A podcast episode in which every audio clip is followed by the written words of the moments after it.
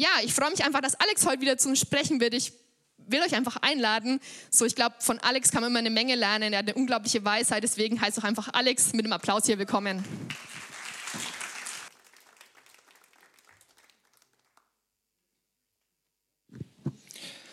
Ja, vielen Dank. Schönen guten Morgen. Schön, euch zu sehen.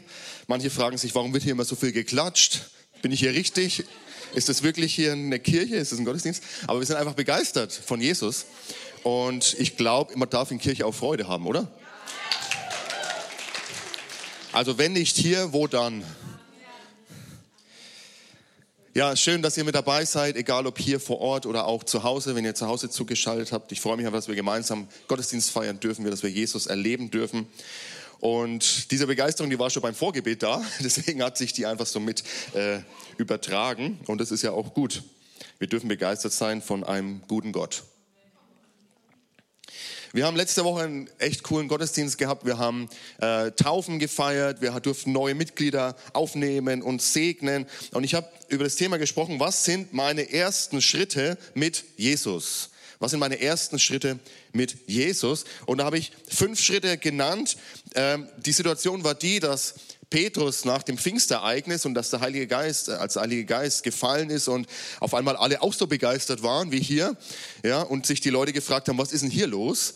Petrus aufgestanden ist und hat ihnen mal erklärt, wer Jesus wirklich ist und dass er der Christus ist, dass er der Retter ist, dass der Erlöser ist. Und als die Menge begreift, und die Stadt war voll, weil das Pfingstfest eben anstand, und als die Menge begreift, stopp mal, dieser Jesus Christus, der ans Kreuz genagelt wurde, den wir ans Kreuz geschrien haben, vor Pilatus, kreuzigt ihn, kreuzigt ihn, dieser Christus ist tatsächlich, dieser Jesus ist tatsächlich der Messias, auf den wir gewartet haben. Und wir haben ihn ans Kreuz gebracht. Und man konnte richtig spüren, wie es ihnen mulmig zumute wurde, ja, wie sich ihr Magen rumgedreht hat. Wir haben den verheißenen Messias ans Kreuz gebracht. Was sollen wir jetzt tun? haben sie Petrus gefragt. Was sollen wir jetzt tun? Und er gibt ihnen fünf Punkte und da haben wir letzte Woche drüber gesprochen. Und er sagt zu ihnen, lasst euch retten von diesem Retter. Er sagt, kehrt um zu Gott. Euer Leben ist auf ein falsches Ziel ausgerichtet. Ihr braucht ein neues Ziel. Kehrt um. Und nimmt ein neues Lebensziel ins Auge, schaut auf Gott und geht auf ihn zu. Und dann sagt er, jeder von euch soll sich auf den Namen von Jesus Christus taufen lassen. Und das durften wir letzte Woche feiern. Und ich bin auch begeistert, dass danach gleich Leute zu mir gekommen sind und haben gesagt, am liebsten wäre ich mit Nike gesprungen. Also es wird nicht allzu lang dauern, bis die nächste Taufe kommt. Dann sagt er, empfangt den Heiligen Geist. Der Heilige Geist ist Gottes Gegenwart in uns. Jesus sagt ja, ich muss gehen, weil ich bin ja auch als Mensch limitiert. Aber ich werde gehen, aber ich schicke euch den Heiligen Geist, der euch an alles erinnern wird, was ich euch gelehrt habe und der Gottes Gegenwart in euch und unter euch ist. Wir brauchen seinen Heiligen Geist. Und der fünfte Punkt, den er ihnen sagt, ist, nehmt euren Platz in der Gemeinde Jesu ein. Denn alle, die Jesus nachfolgen, alle, die an ihn glauben, sind Teil seines Leibes, seiner Gemeinde. Und das soll auch vor Ort deutlich werden, dass man vor Ort lokal Teil einer Gemeinde ist. Denn jeder von euch, jeder von uns hat einen Platz in Gemeinde und wenn du nicht da bist, dann fehlst du. Denn Gott hat dich individuell gemacht, er hat dir Gaben gegeben, die niemand anders hat, er hat dich ausgestattet und so wie niemand anders, du bist einzigartig. Kein Blatt in dieser Welt gleicht dem anderen und kein Mensch gleicht dem anderen. Also sagt er, nehmt euren Platz in der Gemeinde Jesu ein. Und ich glaube, dass auch heute wieder Leute da sind und auch vielleicht online zuschalten und die sagen, das ist eigentlich jetzt für mich dran. Ich spüre, dass der Heilige Geist in mir wirkt oder vielleicht kannst du es gar nicht einordnen, was es ist, aber du merkst, irgendwas ist in dir los, irgendwas ist da in dir, bewegt sich, dann will ich dir sagen, das ist der Heilige Geist, der an dein Herz anklopft und sagt, öffne dein Herz für Jesus Christus. Geh diese Schritte. Lass dich retten, kehr um, lass dich taufen, empfang den Heiligen Geist und nimm deinen Platz in Gemeinde ein. Und wenn du das heute bist, dann geh diesen Schritt heute. Schieb's nicht auf auf übermorgen oder nächste Woche oder in einem Jahr oder in fünf Jahren, sondern geh diesen Schritt heute, wenn du spürst, hey, mich ruft irgendwas, irgendwas zieht mich. Und so möchte ich beten für die Predigt heute, die wird nämlich genau hier anknüpfen, wo wir letzte Woche aufgehört haben. Herr Jesus, ich danke dir für dein Wort und ich danke dir, dass es uns wirklich Maßstab und Orientierung gibt, dass dein Wort Wahrheit ist und das Leben in deinem Wort steckt. Und Heiliger Geist, so wollen wir dich einladen, dass du zu uns sprechen darfst.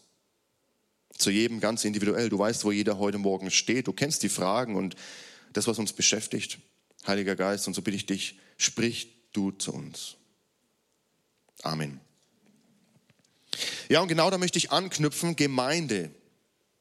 Welches Ziel hat Gott, welches Ziel hat Jesus für seine Gemeinde, welches Ziel hat Jesus für seine Kirche? Hat er überhaupt ein Ziel mit Gemeinde oder ist es einfach nur ein Zweck an sich? Also wenn ich im Epheserbrief lese, dann glaube ich schon, dass Gott ein großes Ziel hat mit Gemeinde generell, auch mit uns als Gemeinde. Und wir schauen mal in den Epheserbrief, Kapitel 4, die Verse 11 bis 16. Und da heißt es, und so hat Christus denn auch seine Gemeinde beschenkt. Er hat ihr die Apostel gegeben, die Propheten und Verkündiger der rettenden Botschaft, genauso wie die Hirten und Lehrer, welche die Gemeinde leiten und im Glauben unterweisen. Ja, warum hat er diese Gaben gegeben? Warum hat er diese Ämter gegeben? Und es kommt jetzt im Vers 12. Sie alle sollen die Christen für ihren Dienst ausrüsten.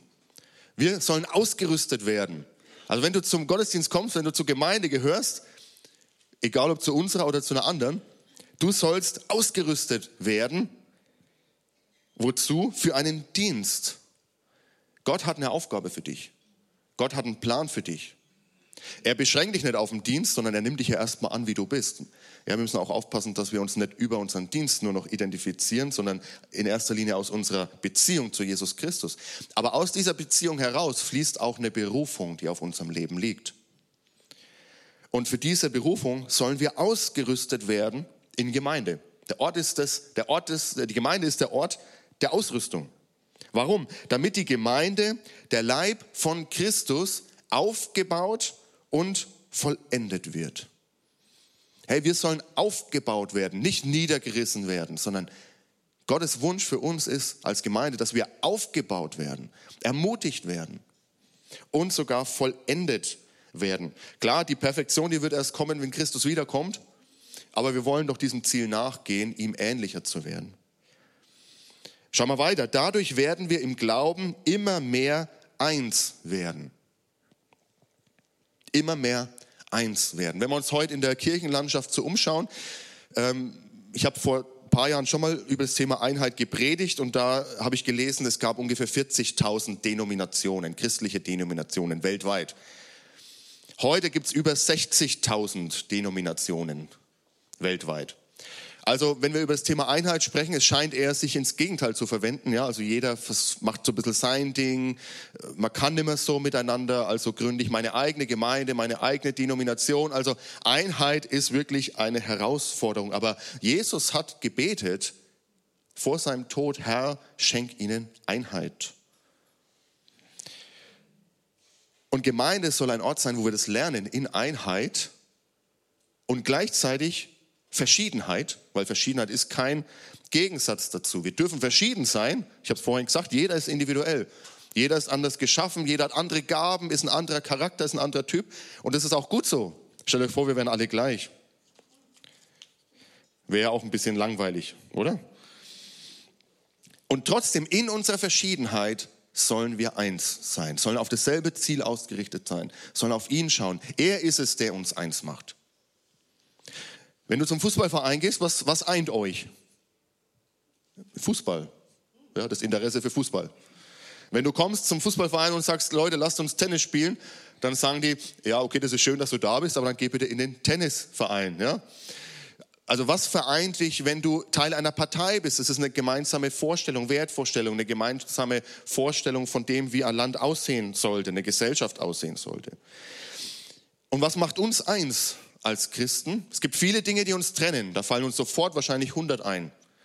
Ja, wenn du zu deinem Nachbarn schaust, nach links und nach rechts oder nach vorne und nach hinten, wahrscheinlich fallen dir sofort 100 Dinge ein, die anders sind. Aber es gibt eben eine entscheidende Sache und die ist gleich. Und das ist, dass wir einen Herrn haben. Er macht uns eins. Dass wir alle Christus nachfolgen. Das ist der Faktor, der uns eins macht. Bei allem, was uns trennt und bei allem, was uns wirklich auseinanderzieht, ist das der Faktor, der uns zusammenhält. Ein Herr, ein Gott, ein Wort, eine Taufe. Also Gemeinde ist ein Ort, wo wir lernen dürfen, Einheit zu suchen. Und miteinander der Sohn, den Sohn Gottes immer besser kennenlernen. Hey, wir dürfen Jesus Christus immer besser kennenlernen. Ich habe letzte Woche darüber gesprochen, ich bin aufgewachsen katholisch und ich habe viel von Gott gehört. Ich habe auch das eine oder andere von Jesus gehört, aber ich habe ihn nicht gekannt. Und vielleicht geht es dir auch so, du hast viel gehört von Gott, aber du könntest nicht sagen, ich kenne Gott. Aber Jesus lädt uns ein, du darfst mich besser kennenlernen. Und der Ort, wo wir das können, gut können, ist die Gemeinde. Es geht weiter. Wir sollen zu mündigen Christen heranreifen. Zu mündigen Christen, also zu Christen, die in eine Reife hineinkommen, die ihren Glauben auch ihrem Glauben auch Ausdruck geben können, die auch für ihren Glauben einstehen können, wenn es um uns herum schwieriger wird, sein Glauben wirklich zu bekennen.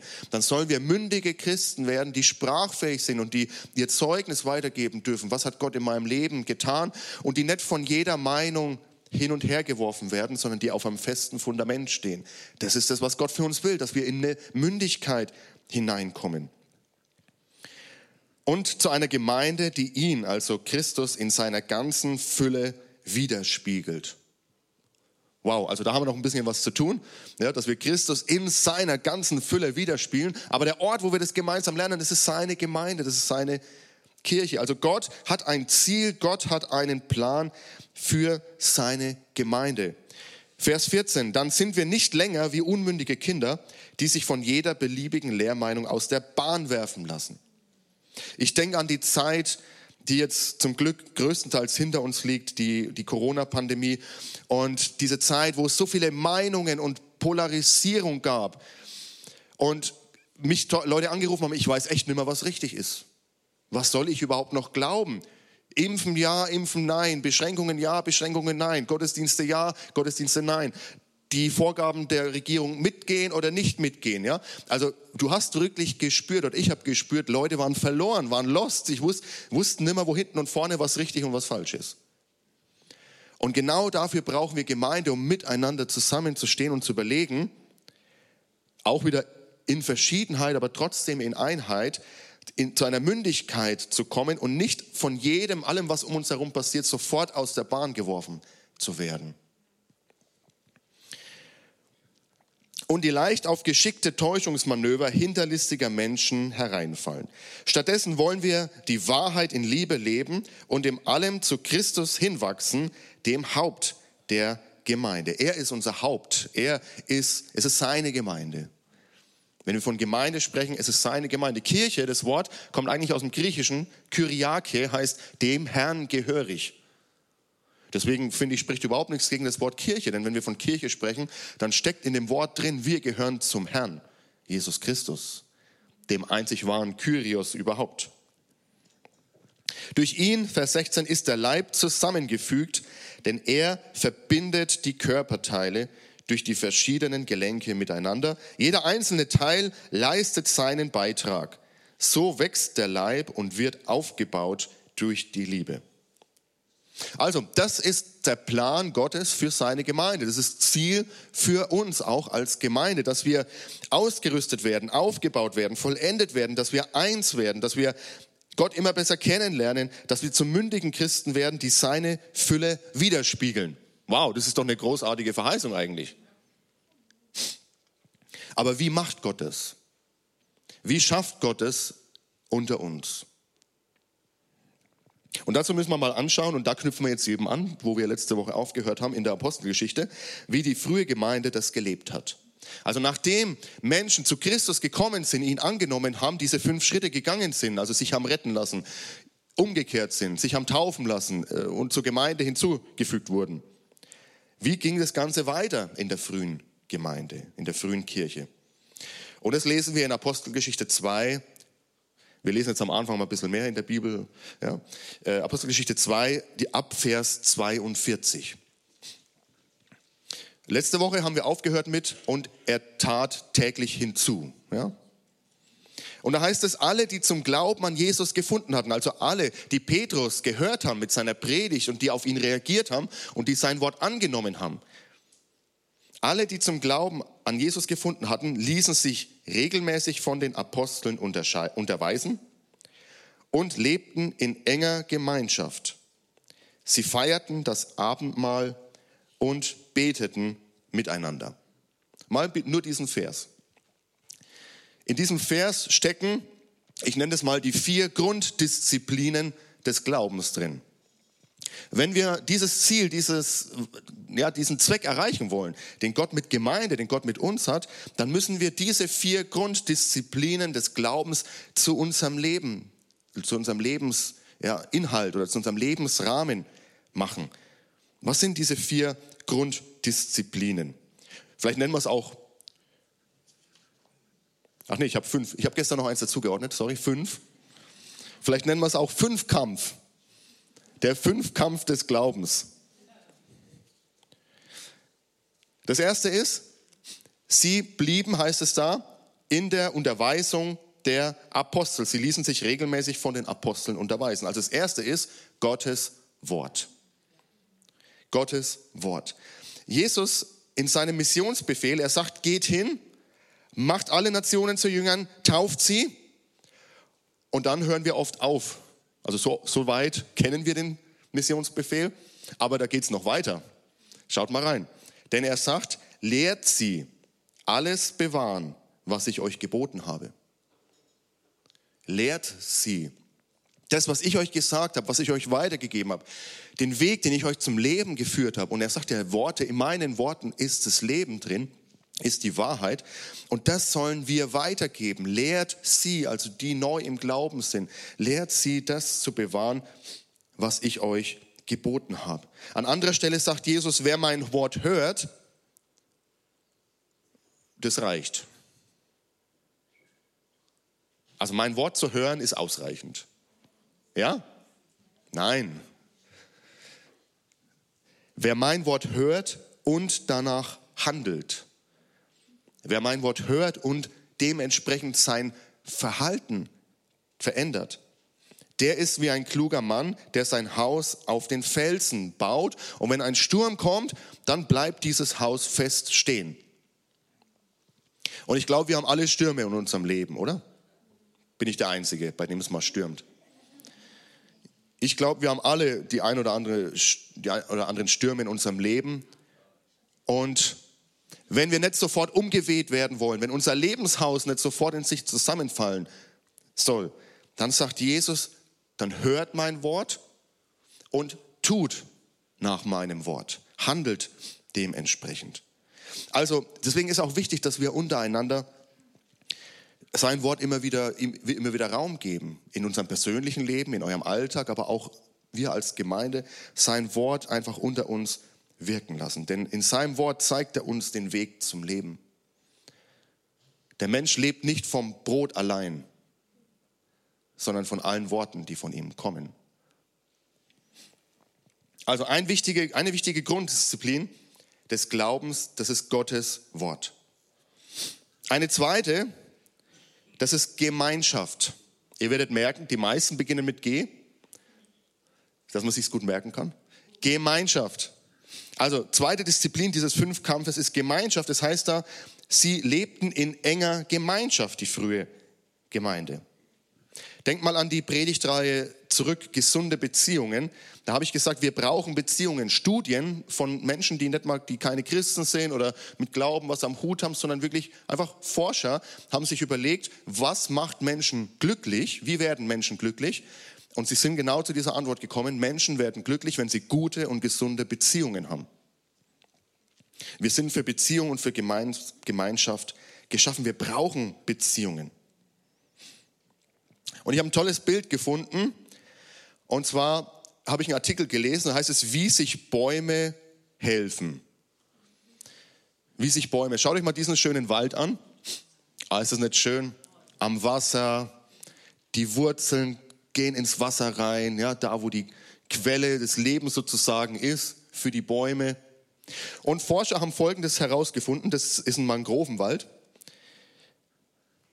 Forscher haben herausgefunden, dass Bäume Wurzelgewebe bilden, aber nicht nur das, sondern sie vernetzen sich über diese Wurzeln. Also, dass sie Wurzeln haben, ich glaube, das ist uns klar.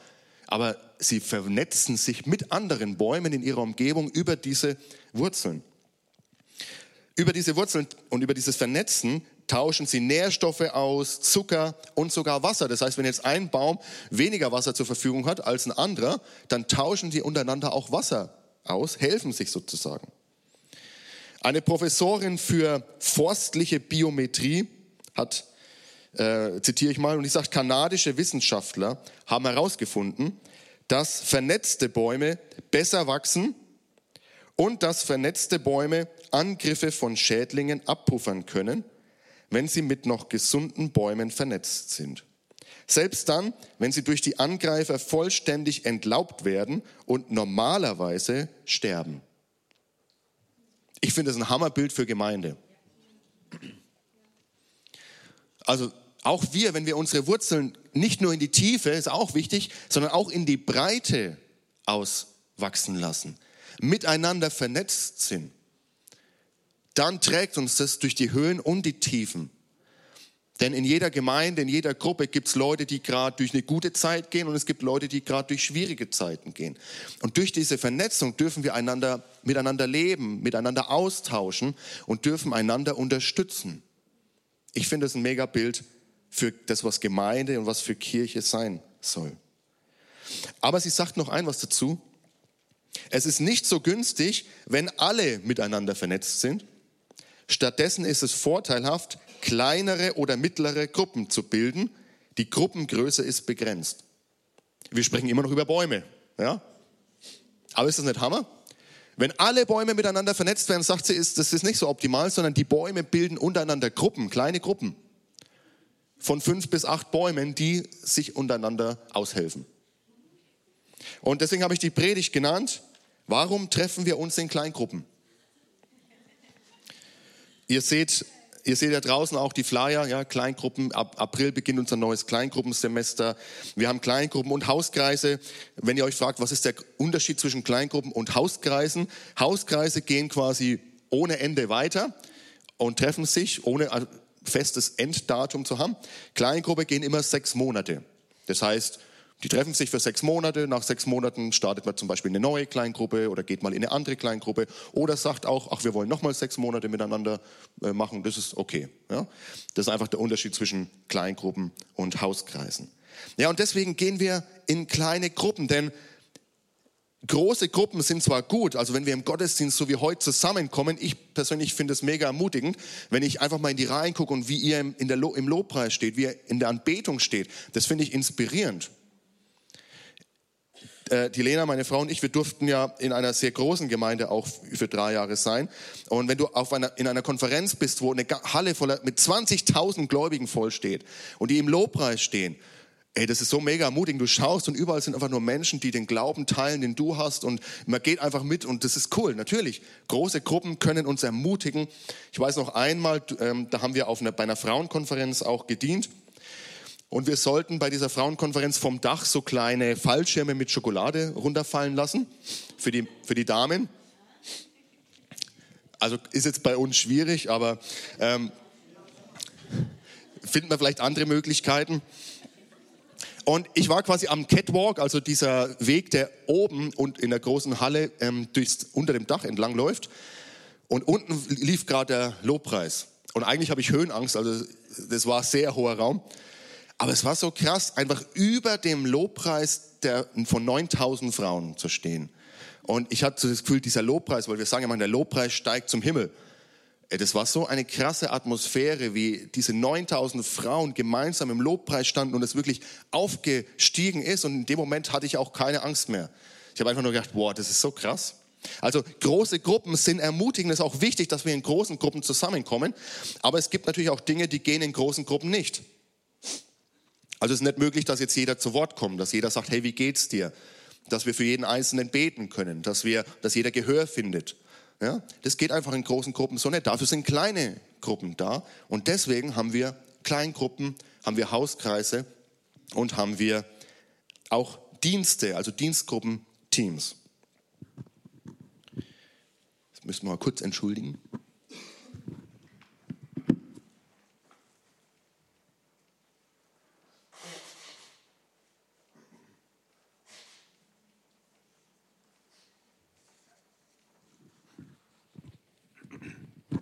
In kleinen Gruppen, da wachsen wir gemeinsam.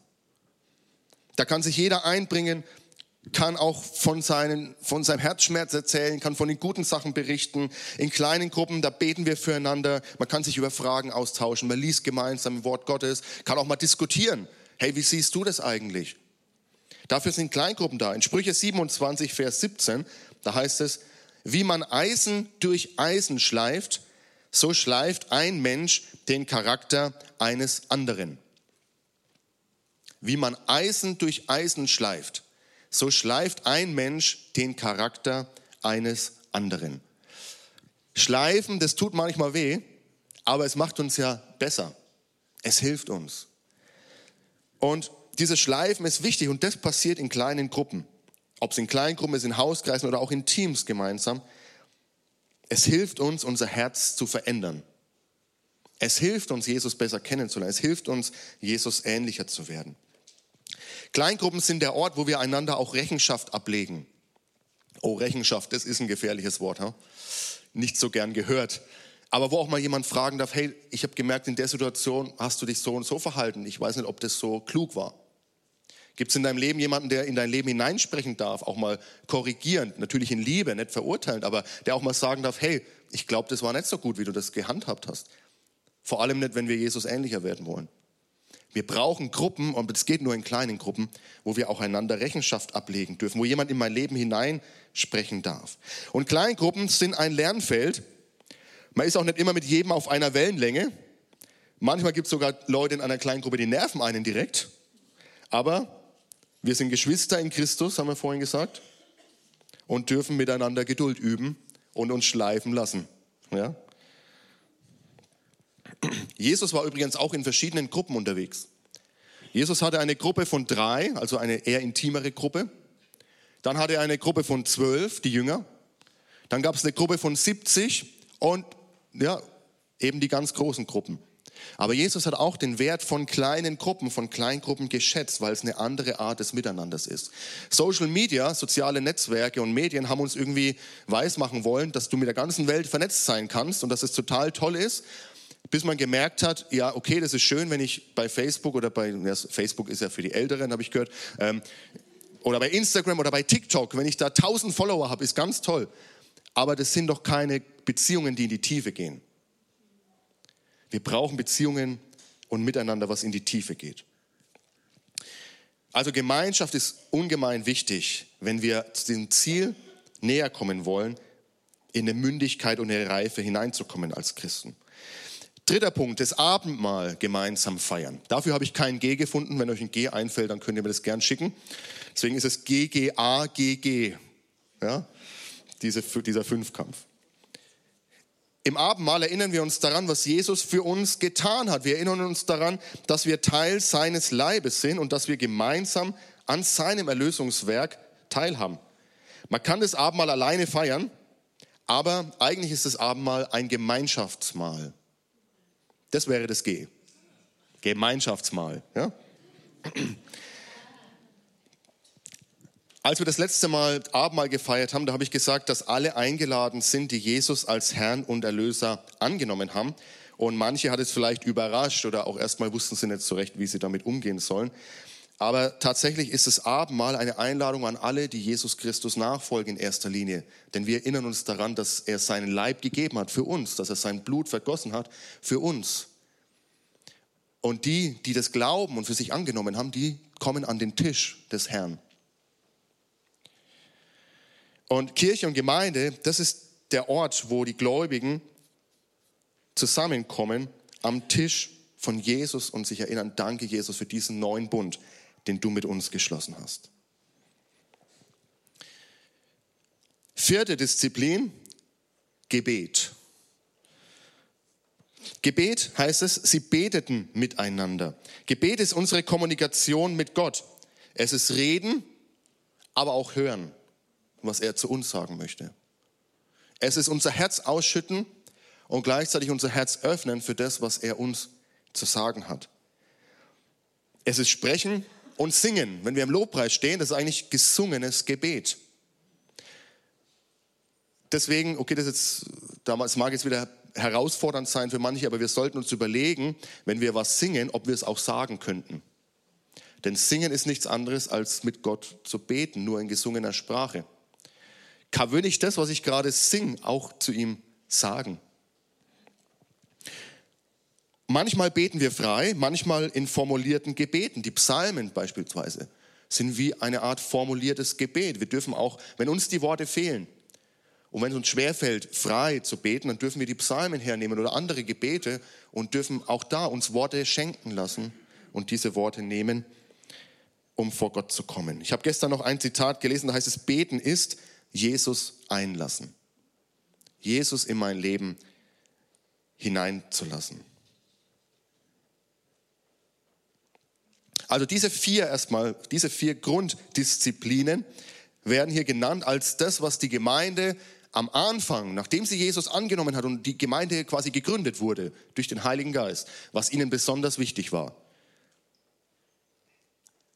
Gottes Wort, Gemeinschaft, Gemeinschaftsmahl und Gebet. Aber ich habe manchmal den Eindruck, und entschuldigt mir, dass ich das so sage, aber dass uns diese Grunddisziplinen zu langweilig geworden sind. Wir wollen alles drumherum machen und toll machen und Events und Veranstaltungen. Es muss sich alles toll anfühlen und ich komme nur, wenn mich das auch abholt und so weiter. Ja, aber diese vier Grunddisziplinen, wenn die uns zu langweilig geworden sind und wir die in Gemeinde unterordnen, das ist wie Fußball ohne Ball. Das ist wie Tennis ohne Schläger. Das ist wie Schach ohne Brett oder Pizza ohne Boden. TikTok ohne Videos für die Jüngeren auch unter uns. WhatsApp ohne Emojis. Ja, es geht einfach nicht. Es funktioniert nicht. Ja, also diese vier Grunddisziplinen müssen einfach, das müsste der Kern sein von biblischer Kirche und Gemeinde. Und deswegen ist es auch so wichtig, dass diese vier Grunddisziplinen in allen unseren Hauskreisen und Kleingruppen und auch in unseren Teams da sind, weil nur so kommen wir dem Ziel näher, in Mündigkeit und eine Reife in Christus hineinzukommen. Alles andere machen wir auch gerne. Ist auch cool, wenn wir Events haben und Veranstaltungen und was weiß ich alles. Das ist natürlich auch gut. Aber diese Grunddisziplinen müssen da sein, damit wir Jesu Plan und Beruf in unserem Leben sehen und verwirklichen können. Und lasst uns immer wieder danach ausstrengen. Ich finde es so mega, unser Welcome-Team zum Beispiel, wenn ich das mal als Beispiel herausnehmen darf. Unser Welcome-Team ist einerseits eine Dienstgruppe, weil sie an der Tür euch freundlich begrüßen und wer schätzt das nicht, wenn du am Morgen reinkommst und bist vielleicht nicht so gut drauf und dann ist da jemand und er lächelt und sagt, schön, dass du da bist. Einfach mal Shoutout zu unserem Welcome-Team, dass ihr das so toll macht. Lasst ihr auch mal ermutigen.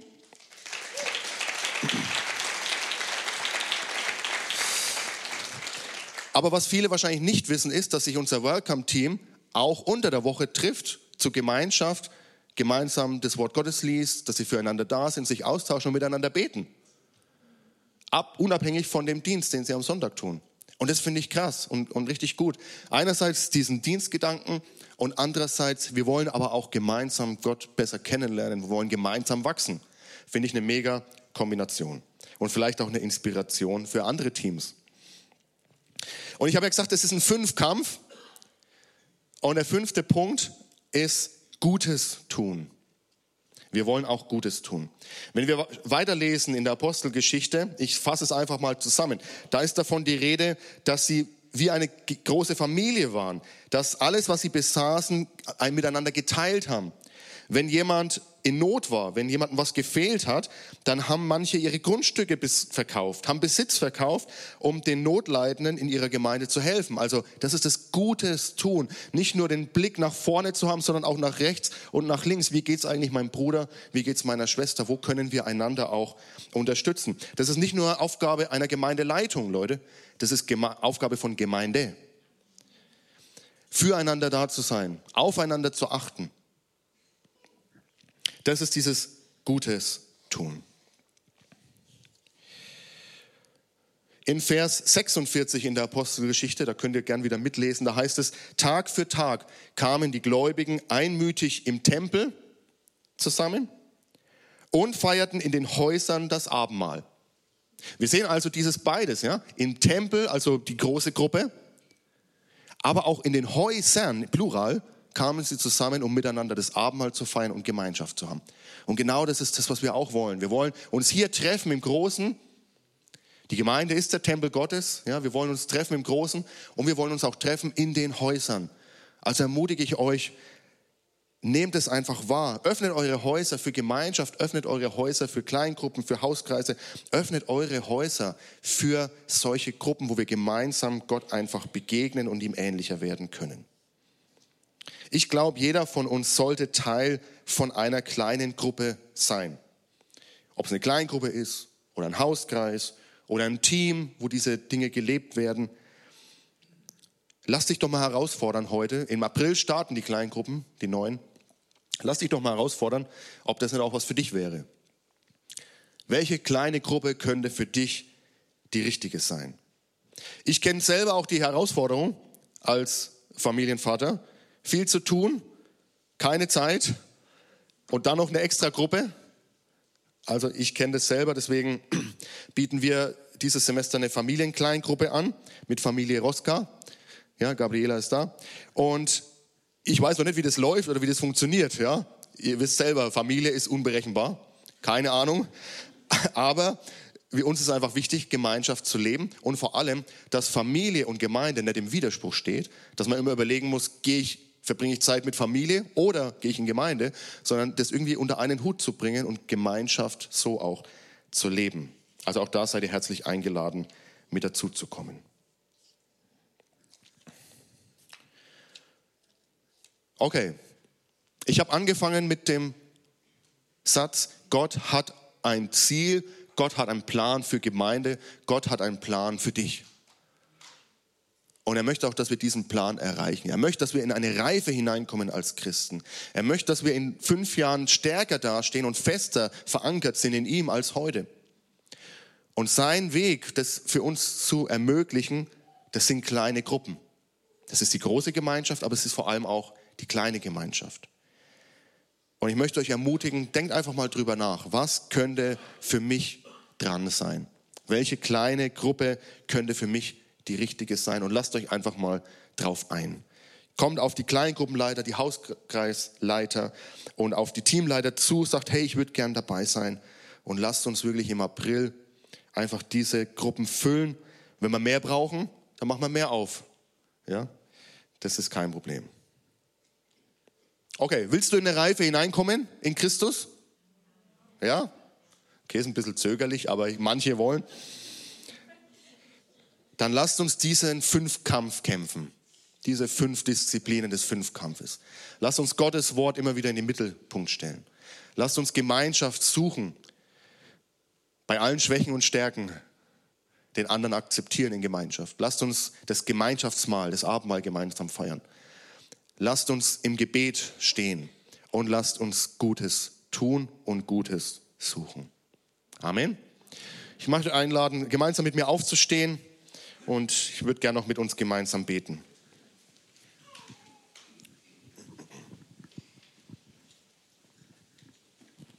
Herr Jesus, ich danke dir für dein Wort, Herr, und ich danke dir, dass du Gemeinschaft wirklich für uns möchtest und dass du uns nicht hast stehen lassen an diesem Punkt, wo wir dich angenommen haben und jetzt und keinen Plan weiter hattest, sondern du hast wirklich ein Ziel für uns dass wir in Reife kommen, Herr, dass wir hineinwachsen in ein, dass wir mündige Gläubige werden, Herr Jesus. Dass wir dir näher kommen, dass wir dich besser kennenlernen, Herr. Und ich will, Jesus, ich will dich immer besser kennenlernen. Und wenn du das auch möchtest, dann drück es doch einfach Gott aus in deinem persönlichen Gebet. Nimm einfach einen kurzen Moment, wo du ihm ausdrückst, was du möchtest heute.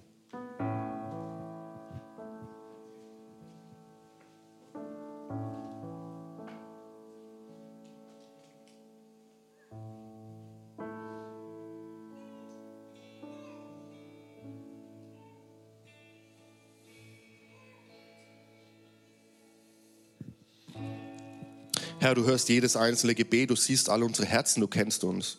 Und ich bitte dich, dass du jedem Einzelnen jetzt da begegnest, wo er ist. Dass du uns da abholst, wo wir ganz individuell stehen.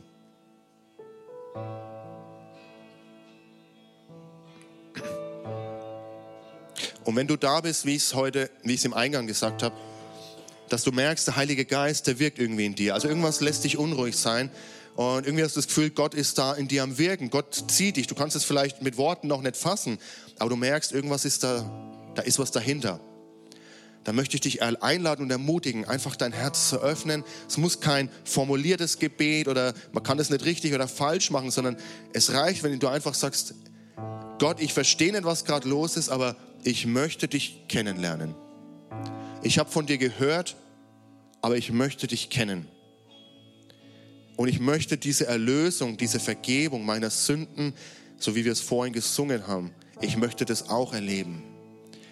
Jesus, komm in mein Leben. Und dann möchte ich dich ermutigen, wir haben am Ende auch ein, immer ein Segnungsteam vorne neben dem Kreuz, das einfach mit ein oder zwei Personen festzumachen, sie mit da hineinzunehmen und die beten gerne mit dir und gehen auch diesen Schritt, wenn du sagst, ich möchte Jesus das erste Mal oder einfach besser kennenlernen. Und in dem Sinn, lass uns gemeinsam nochmal wirklich mit aller unserer Kraft ihn loben und preisen, denn er ist gut. Amen.